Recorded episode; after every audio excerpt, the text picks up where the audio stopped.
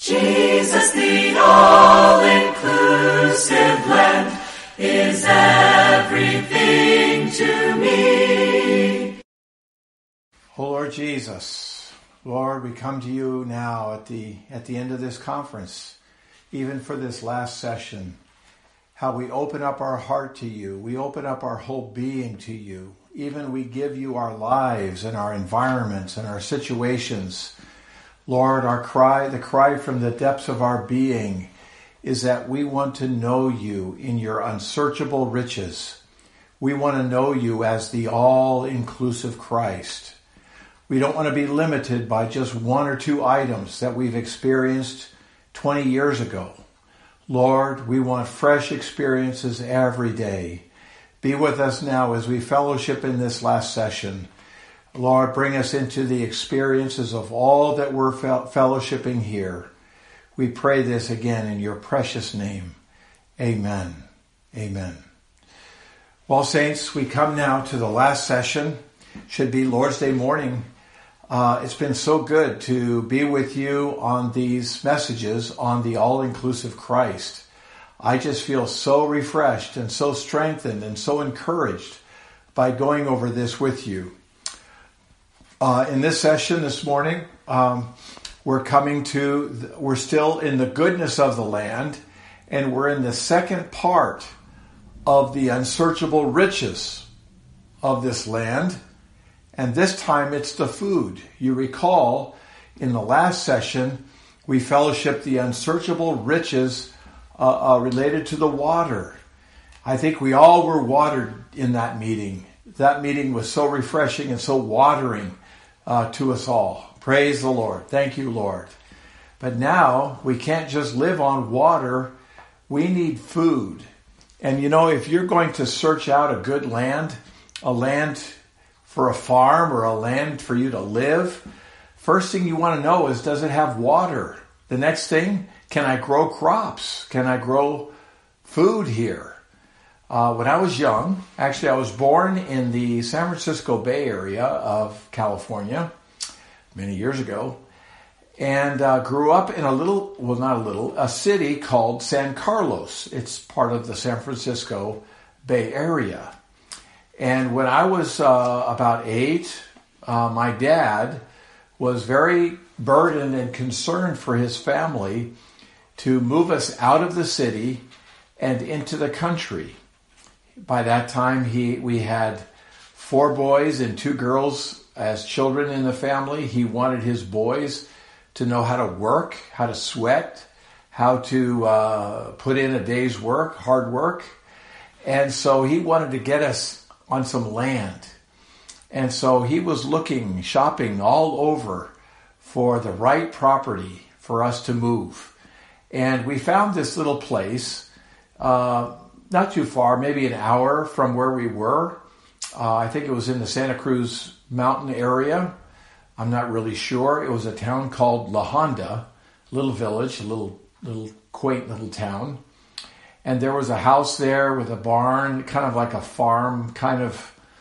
Uh, you know, I was what eight or nine years old. I don't remember a lot from it and my my father and my mom were going into the contract to buy this property and then they found out that it had no water it had a it had a well but the well was running dry and there was no water so of course he broke the contract he got out of that and we didn't move to La Honda because there was no water uh, very important. You got to have water if you're going to have crops.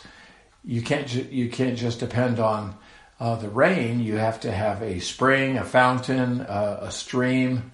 You need water.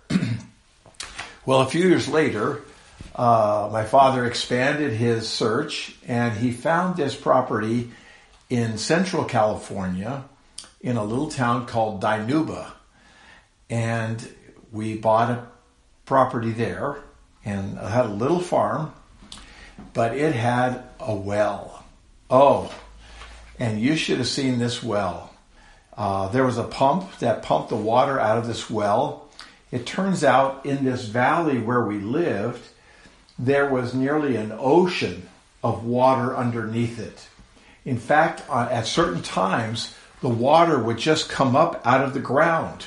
The water was so close to sea level or to the surface of the ground that sometimes if you dug too deep, you would hit water. And so the wells were not that deep, but the wells would just pump and pump. And there was a stream of water this big around coming out of the well, just like this. And that well would run for 24 hours a day, for seven days a week, and it would never run out of water. It was an abundance of water there.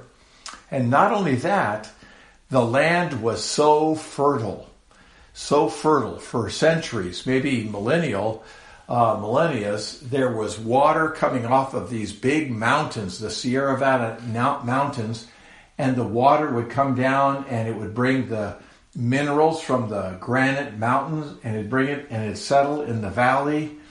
And we lived in this valley and it was the most fertile valley. It was just full of rich soil and an abundance of water. And brothers and sisters, when I think about the good land, the land of Canaan, this is what I think about. I think about this land where I grew up, where we you could grow anything, you could plant anything, and it would grow, and there would be an abundance. Well, now in this message, we want to come to the unsearchable riches of Christ as food you know, remember our verses uh, from Deuteronomy chapter 8, verses 7 through 10. For Jehovah your God is bringing you, I got to find verse 7. Uh, Jehovah your God is bringing you into a good land, a land of water brooks, of springs and of fountains, flowing forth in valleys and in mountains. And then the next verse goes on. A land of wheat and barley, and vines and fig trees and pomegranates, a land of olive trees with oil and of honey, a land in which you will eat bread without scarcity, you will not lack anything in it, a land whose stones are iron, and from whose mountains you can mine copper. Verse 10 And you shall eat and be satisfied, and you shall bless Jehovah your God for the good land which he has given you. okay, the second aspect of the all uh, unser- sorry, I get these mixed up. The unsearchable riches of this good land is the food supply. The food supply. Now there are seven items of food mentioned here. There's wheat and barley, vines, figs, pomegranates, olive trees with olive oil, and honey. Okay, two of these are grains, the wheat and barley. Four of them are trees, the vine, the figs, the pomegranates, and the olive trees. And then there's one, the honey, not sure what that is. It's the product of the animal life and the plant life mingle together. The bee is a little animal and it takes the pollen from the plants and it produces this thing called honey. That is the sweetest thing. The sweetness. Now we'll get on that, but we won't get on that this weekend.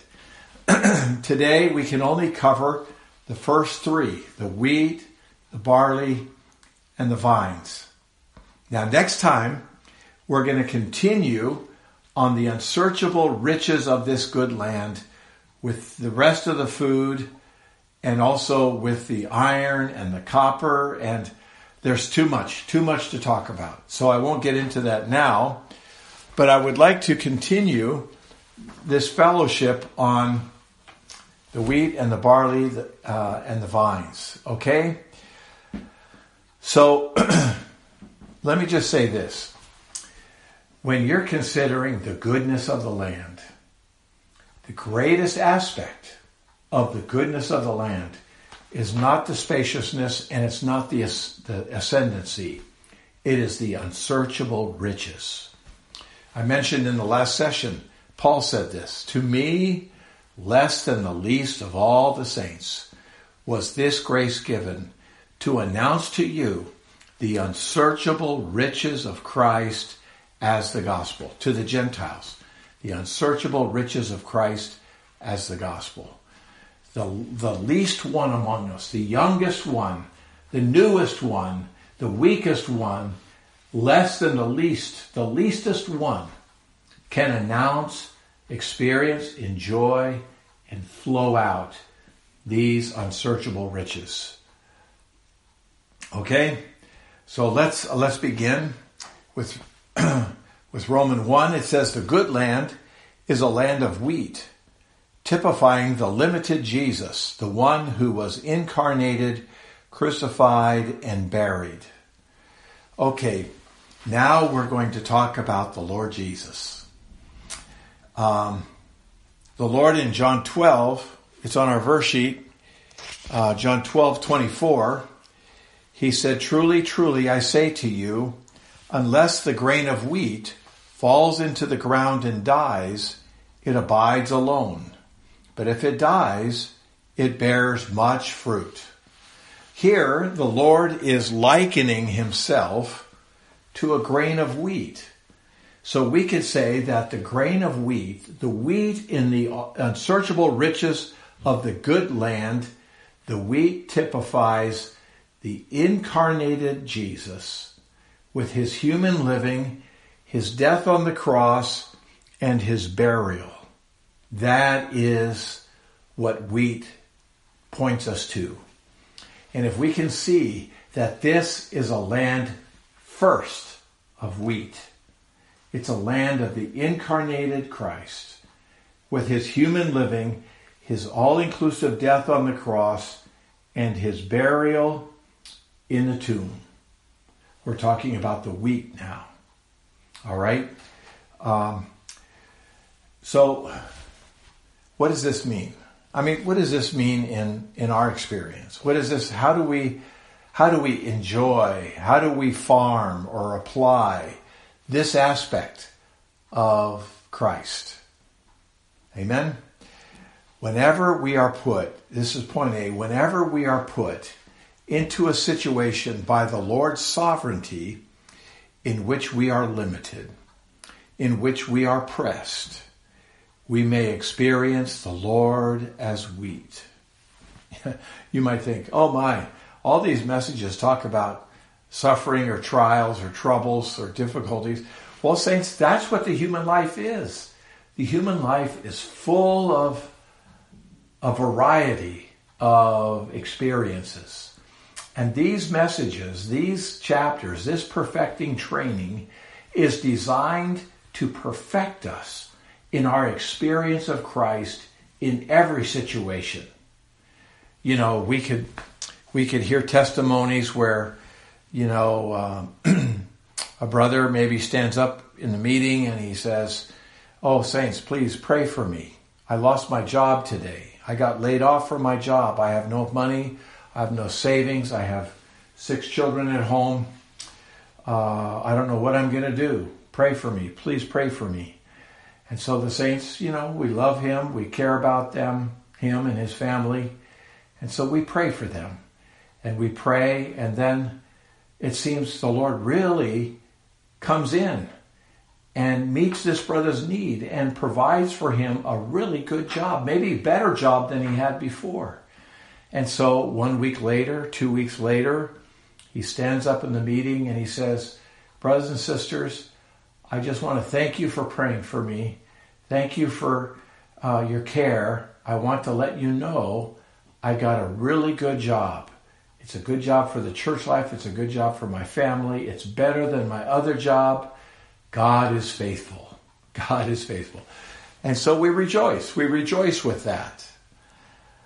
But do you think that in that kind of a situation, what aspect of Christ is being constituted, is being wrought, worked into our being in that kind of a situation. Now, suppose this same brother, he uh, he loses his job, and we pray for him, and then one month goes, no job. Two months goes, no job. Three months, four months, six months, still no job. And there he is. He's pressed. He's limited. He has a little bit of support from the government, maybe a little from his family. Now he's in a limited situation. Now he is pressed. The anxiety, the stress, the burden. His wife maybe is unhappy with the situation, no doubt. It's hard. And every time he goes for a job interview, he gets an interview, then the second, the third, finally, no. Oh, he had his hopes and then disappointed again. What, what testimony would he give at the end? After six months, he gets a job. Now, in, in God's view, in God's economy, which of these two testimonies, which of these two experiences are the most precious to God? That he could work a miracle, that you could get a better job within a short time, and you could declare, oh, God is faithful. He's faithful to me because I'm the center of the universe. Maybe not that. But still, but if he leaves us in a, in a difficult situation, and now we're limited, now we're pressed, now we lost our freedom. We don't have money to go out. We don't have money for the restaurant. We don't have money for the entertainments. Now we're limited. And now we're pressed. And it's in this kind of situation where we really can eat some solid food. And this solid food is called wheat. it's, it's the wheat that becomes our nourishment, not just our refreshing water. It is now nourishing, nourishing food to our whole being. This is how we grow in life. Brothers and sisters, it's not the miracles. It's not the answered, those kind of answered prayers that help us to grow. It is being limited It's being restricted. You know, right now, with this kind of coronavirus situation, we're all limited. We can't go out. We can't go freely. We can't go to the store. We can't go to the mall. Even we go to the grocery store, we have to be very careful. Uh, everything is condensed, compressed, even claustrophobic. We're in the house all day long. Our kids are driving us crazy. Our husband is demanding and everyone's unhappy. It's just limitation and pressure. Now, I want to give you uh, a picture here. When God became a man, think about this. It was the triune God, the all powerful, omniscient, all knowing, omnipotent, all powerful, omnipresent, triune God, the creator of heaven and earth. And what did he do? He put himself, was conceived in the womb of a woman, a Virgin Mary. And he remained there for nine months. He didn't jump out the next day as a man. He remained there in the normal process of human development. An embryo, then a little development. And over the course of nine months, this great Almighty God was limited, constricted in the womb of a woman. And then on the day he was born, he was brought forth Again, he didn't come out with a crown on his head and with uh, a scepter in his hand, with royal robes on. I'm God manifested in the flesh. No, he was just a little baby and he was born in a barn. He was placed in a manger, a place where cattle eat. There was no bed, there was no crib. There was no house, no flat. There was nowhere. He was nothing. Limited, limited. so, so small, so weak, so low. And then he grew up. It says he grew up like a, a tender plant out of dry, dry soil. he grew up in Nazareth. he didn't grow up in a, in a, in a castle. He didn't grow up in a uh, palace. He didn't grow up as royalty, as the son of a king. He grew up in Nazareth, in Galilee, a despised and low and poor community. His family was poor. His father was a carpenter. Excuse me. Not his real father, not the Father God, but Joseph, his practical father, was a carpenter. And so, as a young man growing up in the home of a carpenter, he had to learn how to do carpentry. He had to learn that. You say, well, he was God, he knew everything. But as a man, he had to learn that. Limited, limited, pressed. so hard, not easy. I'm sorry.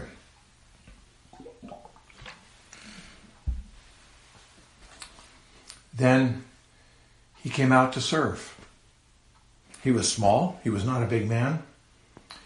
He uh, did not have a, a good appearance. He was not handsome. He wasn't tall and strong and handsome and wow, do you see him? It wasn't like that. It says that people would turn their face away from him. His visage was marred. He, he didn't come rich, powerful, strong, mighty. He came small, despised, limited. He is the example of what it is to be limited. he had no freedom. His mother gave him no freedom. His father gave him no freedom. Even his heavenly father gave him no freedom. He couldn't speak whatever he wanted to say. He couldn't complain. He couldn't criticize. Sometimes he couldn't weep. Sometimes he couldn't laugh. He was altogether the most limited person. Um, no freedom. Some of us, we feel like we're trapped. We're just trapped. We might feel trapped in a marriage, trapped in a family, trapped with our kids, trapped in our situation, trapped in our financial hardships. and we're limited. We're limited. No freedom. And then we start searching for, for freedom, for release, for some kind of get out of that situation. But it's right there that you can experience Christ as the grain of wheat, the one who fell into the ground to die to produce many grains. Well, let me take this one step further. You know, those many grains are us. We become the grain of wheat. How do we become a grain of wheat? By eating Christ as a grain of wheat. And you know what this wheat, you know what happens to this wheat? The Bible tells us that this wheat needs to be ground into powder to become the flour. And then it's mingled with oil, mingled with the Spirit. And it's blended together to produce a lump. And this lump is kneaded and pressed and kneaded and pressed. And then it's rolled out flattened, and then it's put into an oven. This is the life of a grain of wheat. It's processed, it's ground up, it's anointed with oil, and it's blended together. Saints, some of us are still quite whole. We're still quite in ourself, quite still like a grain. But we, you and me, we need to go through a process whereby this grain of wheat is ground into flour and blended with all the other pieces, all the other grains, so that we could become the body of Christ on the earth. How do we do that? We experience Christ in his limitedness, in his being pressed, in his incarnation, his human living, his dying on the cross, and his burial. Oh, what a rich Christ. What a rich, isn't that unsearchably rich? I mean, it's just too precious. Limited, remember these two words, limited and pressed. I think, I think every one of us, every one of us can say we're limited and we're pressed. But what are we going to do? Complain? Murmur? Do you think the Lord went around complaining that nobody liked him? He was opposed. He was called names. He was despised. Do you think he'd sit in the corner and and uh, weep? Nobody likes me. Nobody like. Nobody calls me. Nobody cares about me. No, no. He was a grain of wheat, and he was there, and we can enjoy him. We can eat him in this situation, and this becomes food. This becomes solid food. And this is how we grow in life. This is how the body is built. And this is how the bride is prepared. Brothers and sisters, it's too good. Point B when we contact the Lord in our limiting and restricted circumstances, we will realize that He is the infinite God who became a finite man and that there is power in Him to bear any kind of limitation. There is power in him to bear any kind of limitation. Our verse here is Philippians 4:13. This verse is on our verse sheet, I believe. Yep. Uh, no, it's not. Sorry. Uh, Paul says, "For I can do all things in Him who empowers me." You see, Paul learned this secret. He learned how to eat Christ as a grain of wheat. In his limited situation, he could boast, I can do all things in this one, in this grain of wheat, because he empowers me. You will find strength you never knew you had. You'll find in satisfaction and rest in the most unrestful of circumstances.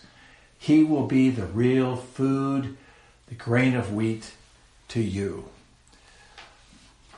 Point C. Christ is our life to make us willing to be limited, willing to die, willing to be buried, willing to be nothing. You see, we realize that the Christ we enjoy, the Christ who lives in us, the very Christ who right now is in my spirit, is the one who was willing to be nothing willing to die, willing to be buried, willing to be limited. And may the Lord make us willing, willing to be in our circumstance, willing to be in our limitation. Lord, I'm willing. You know, you know, Lord, I'm in a limited situation right now. Do you think I like being here in, in Texas when all y'alls are in Germany? For those that don't know that term, it means all of you, all y'alls. That's how they talk in Texas. It's limiting. I'm limited here. How I long to be with you in Germany. And you know what? I believe, if, if the Lord will help us, maybe in early June, uh, Joyce and I can return to Dusseldorf to be with you again. We just can't wait for that. But right now, this is a limitation. You know what? I also maybe don't want to say too much. But Joyce right now is passing through a real trial. Me too. She's on a kind of medication that has very strong side effects. The side effects make her extremely tired, weary, even depressed. So she's battling those tiredness, the feeling, the sadness, the and then she feels sick, sick to her stomach, loss of appetite. All of these are a kind of limitation. And you know, she needs to sleep a lot. I let her sleep. Why? I just let her, I, I wish she would sleep all day because I think it would help. But when she gets up, she comes out, she smiles at me. She goes into her little room. She has a chair in there. She has her Bible there, her little morning revival book, and she eats wheat. She feeds on that wheat every day. And you know what? I can tell. I can tell she's eating Jesus. And it is sustaining her, it is supplying her, and it's making her willing to pass through this so that we can be a supply to you. This is the experience of wheat. We don't hate this.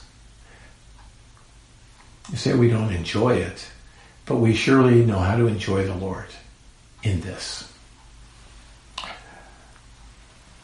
Lord, we like to be willing, willing to be limited, not fight it, not pray, oh, get me out of here, oh, deliver me, Lord, release me. No, willing. Willing to die, to be nothing, willing to even be buried. Is there anything more lonely than a grain of wheat being buried in the ground? No. But let me tell you something. We're learning that as you eat him as the wheat, he will supply you, he will sustain you, and he will energize you. That's our testimony. Amen. Willing. Lord Jesus, how we want to eat you as the wheat. But that's not all. We have to go on. The good land, Roman 2, the good land is, is a land of barley, typifying the resurrected Christ. He's not only the land of wheat, he's also the land of barley. Now, these two go very close together. Uh, wheat is the incarnated, human living, crucified, and resurrected, and, and buried Christ. But barley is the resurrected Christ. Well, how do we get that from barley? Well, you know, in the Old Testament, the verses are here in Leviticus 23:10. Uh, point A says this because barley ripens early, it is the first, first fruit of the harvest, and it's a type of the resurrected Christ. Um, barley ripens early. In the farms where I lived in central California, the farmers would always grow, well, a lot of them would grow a crop of barley because they could plant early and it would be harvested early. It would fully ripen even before summertime. It was really the first fruits. And uh, the Lord told Moses to tell the children of Israel when you have the first fruits of your crops, you have to bring that to Jerusalem to offer to the Lord as a sacrifice. And in 1 Corinthians 15, the verse here, it's on our verse sheet. Oh my. It's not on a verse sheet. Maybe I have to add it in. Uh, it tells us that Christ was the first fruit in resurrection. Okay? Um, th- so this gives us the linkage between barley being the first fruit of the crop, Christ being the first fruit in resurrection, also mentioned in Colossians, uh, and the and the crop of barley always ripening first. So Point B says, in order to experience the wheat, the limited Jesus, we need to apply him as the barley, the unlimited Christ. We follow the limited Jesus in the power of the resurrected Christ. So this is why they go together. How can we uh, experience the limited Jesus? Well, we need the unlimited barley. How do we experience the limited wheat? by also eating the unlimited barley. You remember the story in John chapter 6, I believe it is. Yes, John, uh, John 6. Um, when the Lord was with a multitude of people and they had been following him for three days and they were hungry and there was nowhere to buy food and he didn't he wasn't willing to send them home without on an empty stomach without food. And so he told the disciples disciples give them something to eat. The disciples looking at each other. Lord there's 5000 people here and we don't have anything we have nothing. And then, then they said, but we found a little boy, and he brought his lunch. And his lunch, there are five barley loaves and two fish. Five loaves and two fish. But what is this for so many people? There's 5,000, one loaf per, per thousand? But they were barley loaves. This is the point, brothers and sisters. They were not wheat bread. They were barley bread, barley loaves. So what did they do? They gave the barley loaves into the Lord's hands. And the Lord blessed it, He broke it, and He distributed it.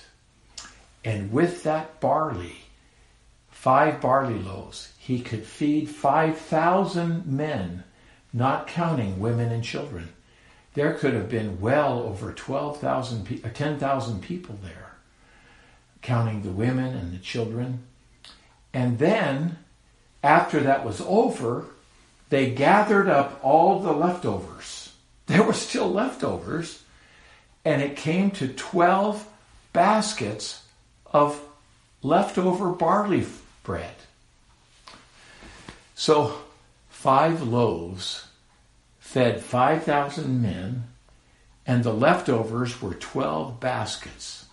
This will tell you something about barley. Barley may seem so small, so insignificant, it's a child's lunch. But when you put it in the Lord's hand, it can feed a multitude, and there's lots left over. More than the child came with. 12 baskets is far more than five loaves. That is what barley is. So, point B says, oh, I read that. Point B, to experience the wheat, we have to apply him as the barley.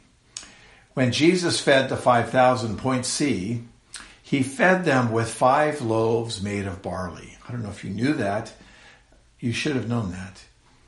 Uh, You know, the wheat is limited. The barley is unlimited. It's just like the spacious land. It's unlimited. It'll feed a multitude. You might think that your experience of the Lord is so small, so limited, so weak. But you, you touch the barley. You eat the barley. You take Christ as your real barley loaf. You could feed a multitude. You could feed your wife, your husband, your children. You be a real life supply to them. Number one, under C, as barley loaves, they could feed 5,000 people with 12 baskets of broken pieces left over. This is resurrection. Point two, Jesus said to his disciples, You give them something to eat. I think what the Lord was trying to do was to expose them a little bit on how they had nothing. They had no food. They had nothing to give, nothing to feed others with. We might be in this kind of a situation where uh, a new one, a needy one, a suffering saint, a, a, a weaker one comes to you and opens up his problem to you, his need to you, his struggle in his marriage, his life, his job, his finances, his health, and you're sitting there and you're thinking, oh, I have nothing. I have nothing. I have nothing.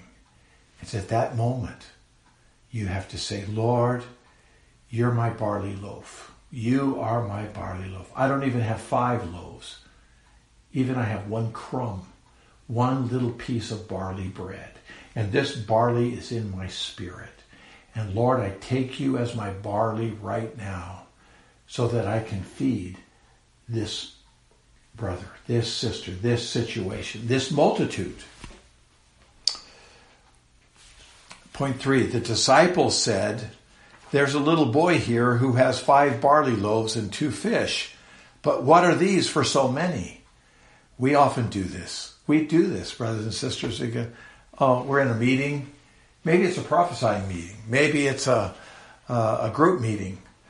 and the fellowship is going on and the, the flow and you, you think, oh, I, I have a little something to share, but what is that?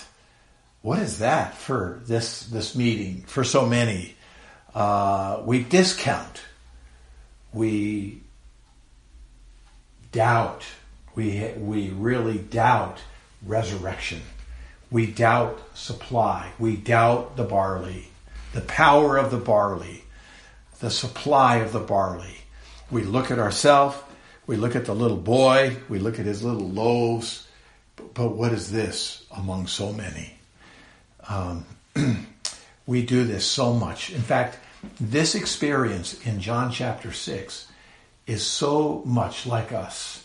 We despise our portion. We despise what little we have. We despise our experiences of Christ. We have experiences of Christ, yet we discount it. We say, oh, poor me. Oh, pitiful me. Oh, I'm always defeated. I'm always failing. I always sin. I always. And you don't, and you forget that you've got a barley loaf in your spirit. And, but you despise it. You discount it. Remember, Paul in 1 Thessalonians 5, he says, Do not despise prophecies.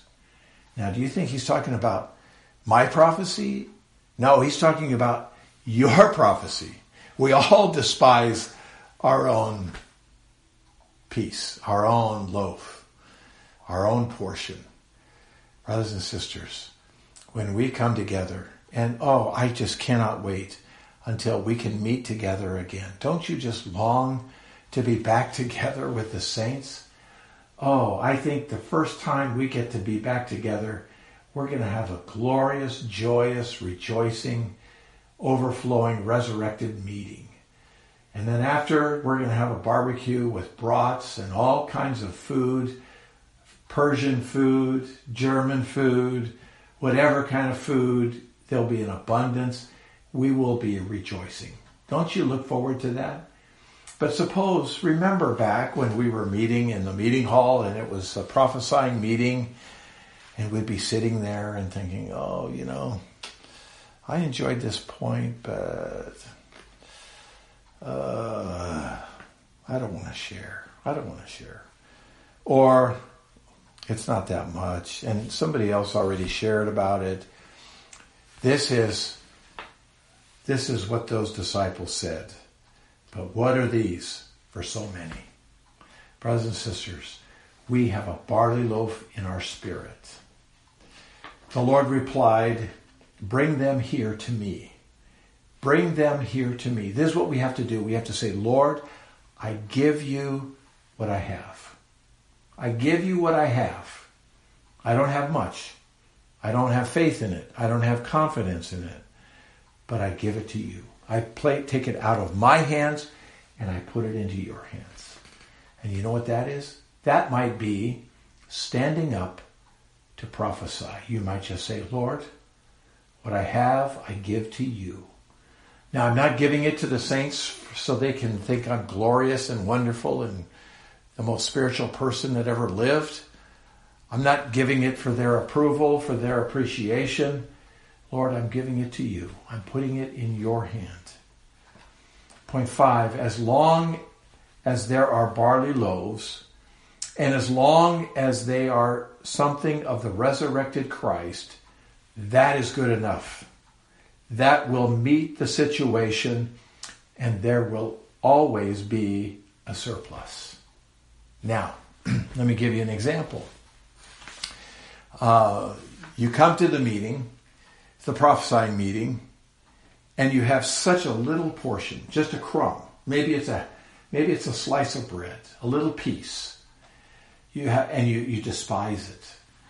But you you share in the meeting. You you give your little piece, and as soon as you open your mouth, that little piece becomes a big piece, becomes a real supply to all the saints when you're going home from that meeting or you're leaving that meeting and you're going back, you feel so full, so satisfied, so, oh, so nourished. And there's still food left over. Maybe you don't have 12 baskets, but maybe you have a basket. There's always a surplus. Brothers and sisters, we have to apply this. We have to practice this. We shouldn't be always so sure of ourselves. We have to experience the limited Jesus and the unlimited Christ. The one who is limited and the one who's unlimited. And so, especially using the meetings as an example, we could experience his unlimitedness. Okay. Point D, we can do all things in the one who empowers us because he is the resurrected and unlimited Christ. We can do all things in the one who empowers us because he is the resurrected and unlimited Christ. Okay, Paul said this, Philippians 4:13. I can do all things in him. That verse implies a difficult situation. It implies a limitation. So the wheat's there. And I can do all things in Christ, in Him. That is the barley. Him who empowers me. So we have the limitation on one hand, and we have the empowering on the other hand. Oh, saints, let's go into this all inclusive Christ, this marvelous, exceedingly good land and let's apply him every day, every day, no matter what is happening. We apply him again and again and again. We will eat him as the wheat. We will eat him as the barley. And we will grow just like that. We will grow so fast. Not like a mushroom, but we will grow in a solid way, in a fine way. We will mature in the life of Christ. Okay, let's come to the last section. The good land is a land of vines, typifying the sacrificing Christ. The Christ who has sacrificed everything of himself, and out of his sacrifice he produced new wine to cheer God and man. it tells us that this, this land is a land of wheat and barley and vines and fig trees and so forth. So right after the wheat and the barley, there's the there's the vine. This is very good sequence, very good progression. We we experience the limited Jesus and the unlimited Christ, and then we have some supply to sacrifice ourselves for the benefit of others. The Lord Jesus said in John 15, I am the vine and you are the branches. That means you also are part of the vine. You also are in the nature of a vine, in the species of a vine. Now, a vine is not a tall, tall tree. A vine is a short tree. And a vine doesn't grow this way, a vine grows this way. And uh, this vine is producing grapes. And these grapes are pressed to make wine, to cheer God and man. So this vine has to go through a process. This vine, just like the wheat, this vine is living in a kind of environment of restriction. You know, my wife, she had a, she grew up on a, on an orchard, a vineyard, actually is very large, a vineyard uh, of 40 acres, about 20, 22 hec- hec- hec- hectares. I, I, don't know what you call them.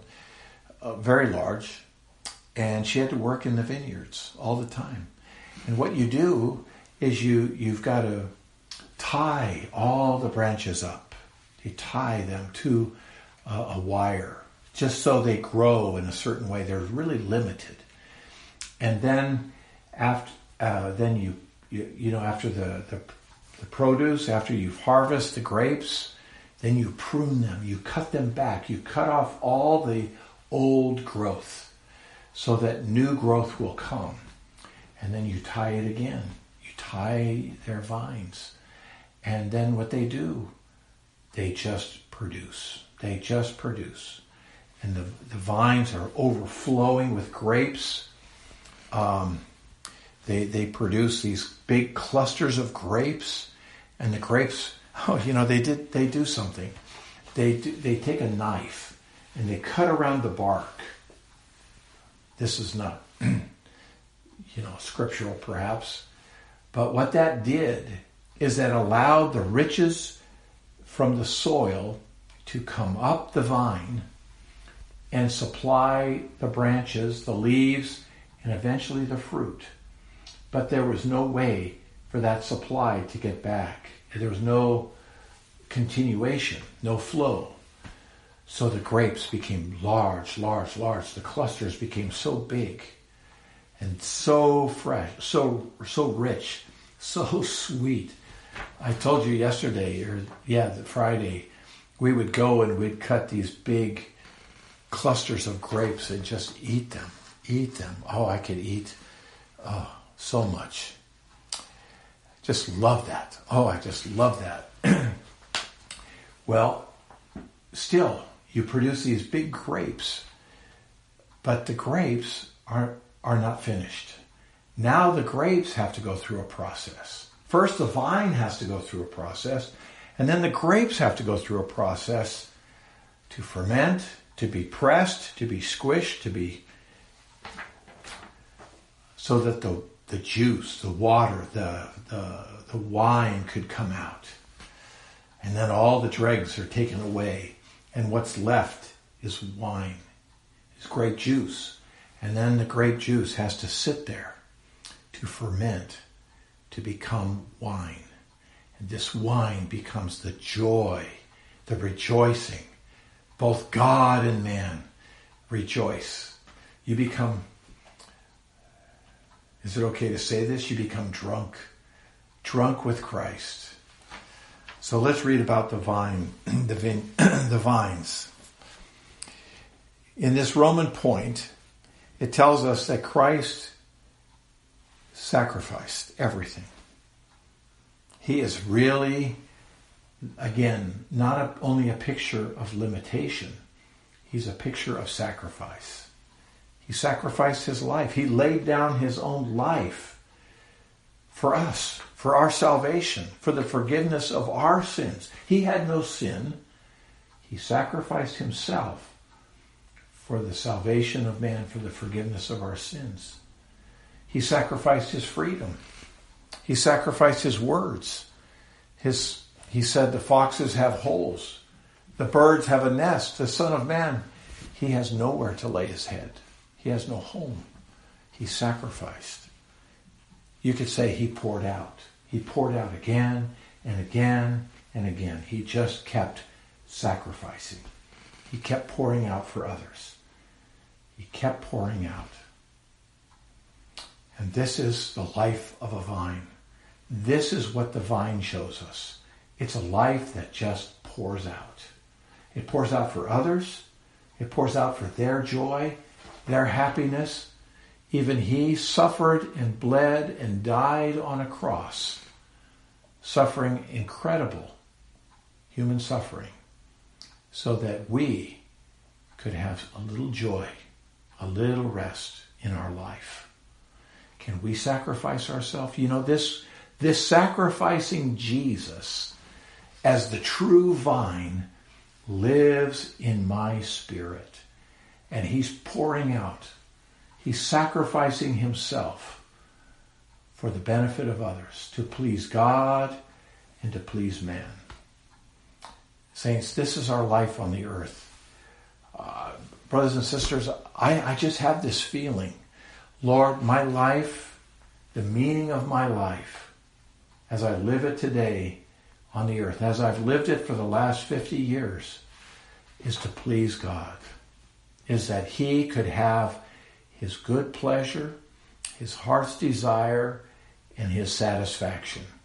That the Lord Himself could find rest that he could have that bride that he is longing for. Sacrifice. Sacrifice for this. Pour out for this. Just pour out.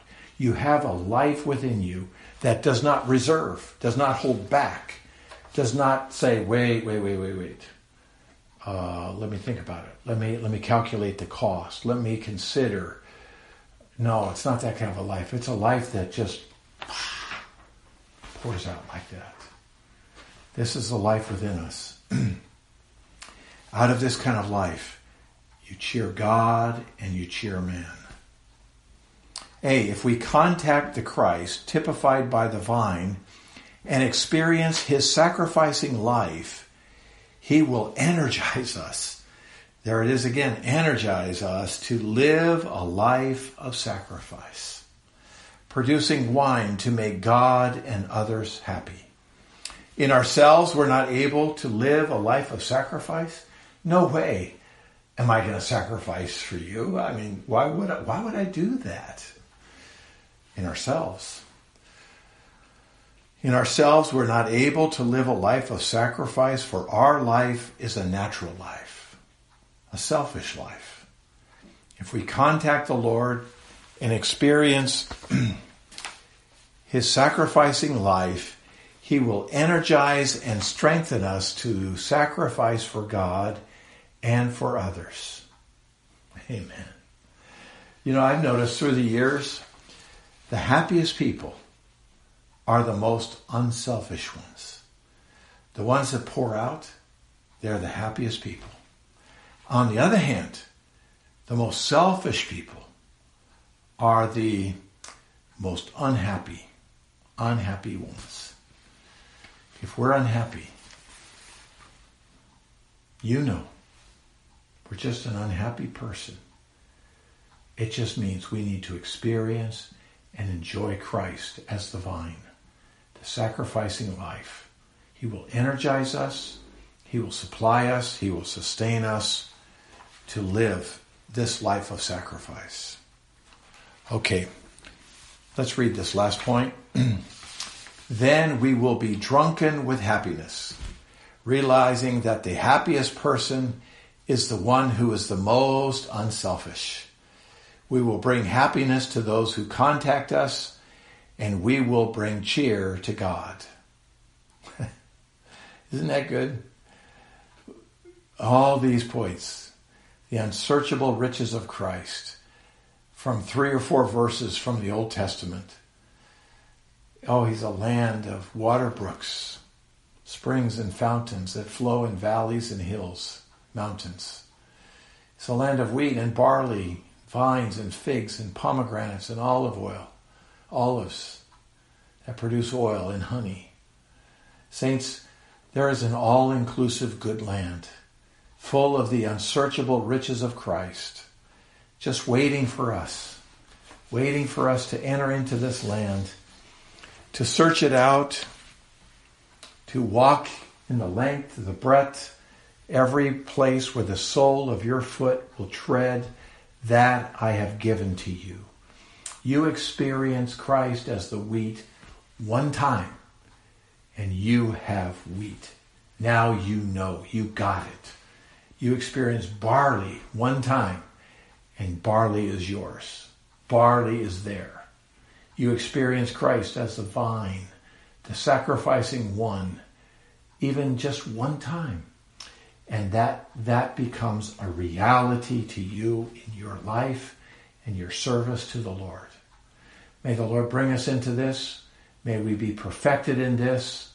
May the church become rich, full of these unsearchable riches of Christ. Lord Jesus, how we thank you for being such a precious one. we just can't help but love you. We love you, Lord. Lord, you're the unsearchably rich Christ. Oh, how we thank you that you're so available, that right now, in all of your goodness, all the items of what you are so good in are now in our spirit. And our spirit is linked to you in the heavens. All that you are, all that you've attained, all that you have obtained is now with us. We like to apply you. We want to experience you. And most of all, we want to enjoy you in all of your all inclusiveness. Be with us in these coming days as we apply this. Lord, bless your church. Bless the saints. Bless the families. Bless all of our new ones. Bless, oh, bless the, the marriages. Bless the children. Lord, become such a blessing to us all. We pray this again. Oh, Lord, in your precious, wonderful, sweet, and lovely name. Amen. Amen. Okay, we'll stop here.